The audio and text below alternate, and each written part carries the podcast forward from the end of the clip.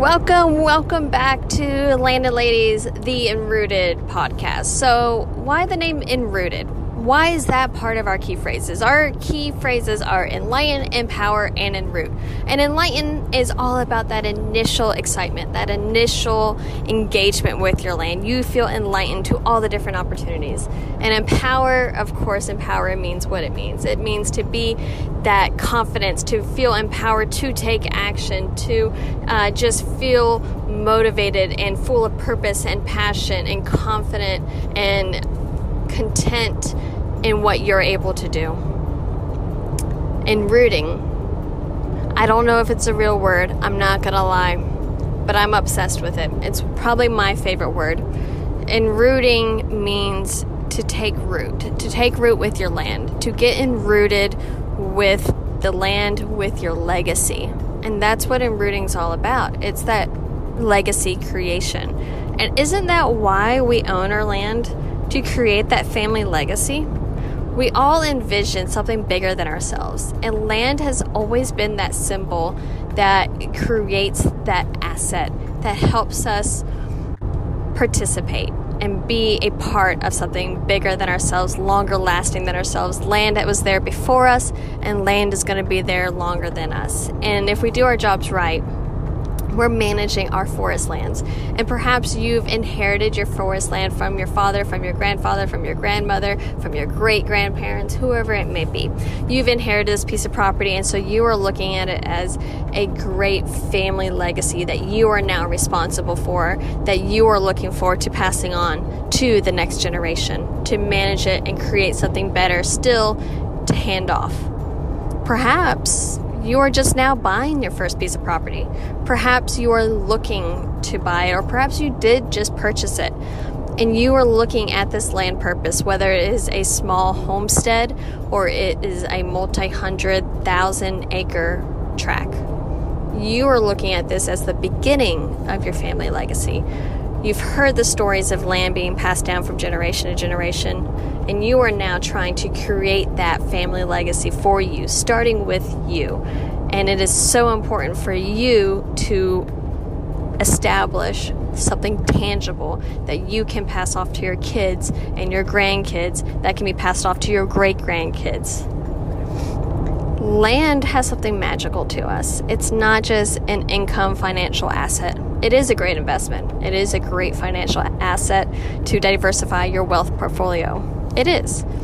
But it also provides something intangible that is uniquely valuable to the family structure, which is probably why the majority of the forest lands in the US and especially in the Southeast is actually owned by the average family, what is called the non industrial private forest landowner.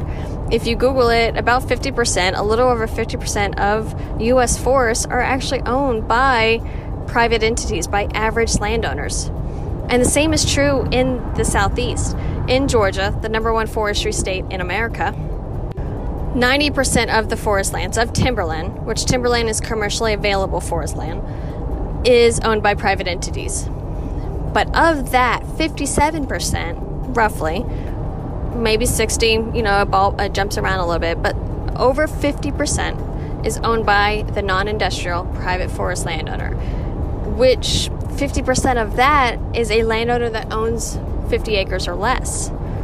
So, if you really look at the big picture, you may be looking at your land, your little 50 acres, your little 40 acres. Maybe you even consider your little 200 acres as just being a small piece. And what can I do? Your little land is part of something so much bigger. And it is important for you to manage it, to establish those roots with your land, to keep it sustainable, to keep your forest as a working forest for the greater good, not of just the forest industry, but for the greater good of the entire forested landscape. If the average landowner decided to all one day and wake up and not manage their properties for anything, just let the forest grow out, it would be tremendously detrimental. If all the average landowners decided to wake up one day and not see the importance of that family legacy that they are growing, it would be detrimental in a completely different landscape that we would see in the Southeast, especially, but across the board in the US. So, this is me just speaking to y'all, encouraging you to stay engaged, stay empowered, stay motivated, manage your land for whatever your goals and purposes are. I know what mine are always going to be. I know how I look at different forest land types, but that may be different than what your goals and purposes are. All that's important is that we are all intentionally managing our property. And with intentional management, we will continue to grow the intangible parts that our land provides for our families. We will continue to grow that legacy that we all desire for our lands, for our children, and our great grandchildren. So you tell me enlighten, empower, and root. Which of these three words resonate with you the most? Speak to you the most? Is it the enlightened and initial engagement, that initial excitement with land? Is it that empowering feeling that you can do anything when it comes to your land management and land ownership? Or is it the enrooting, establishing that family legacy for years and years to come? I know what my favorite is. Kind of a teaser with the name Enrooted, the podcast. But I want to hear what yours is.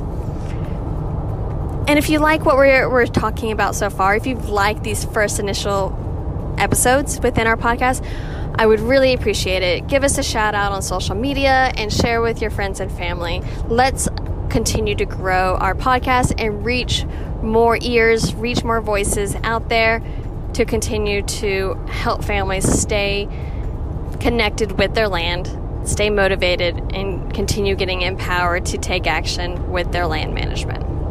Until next time.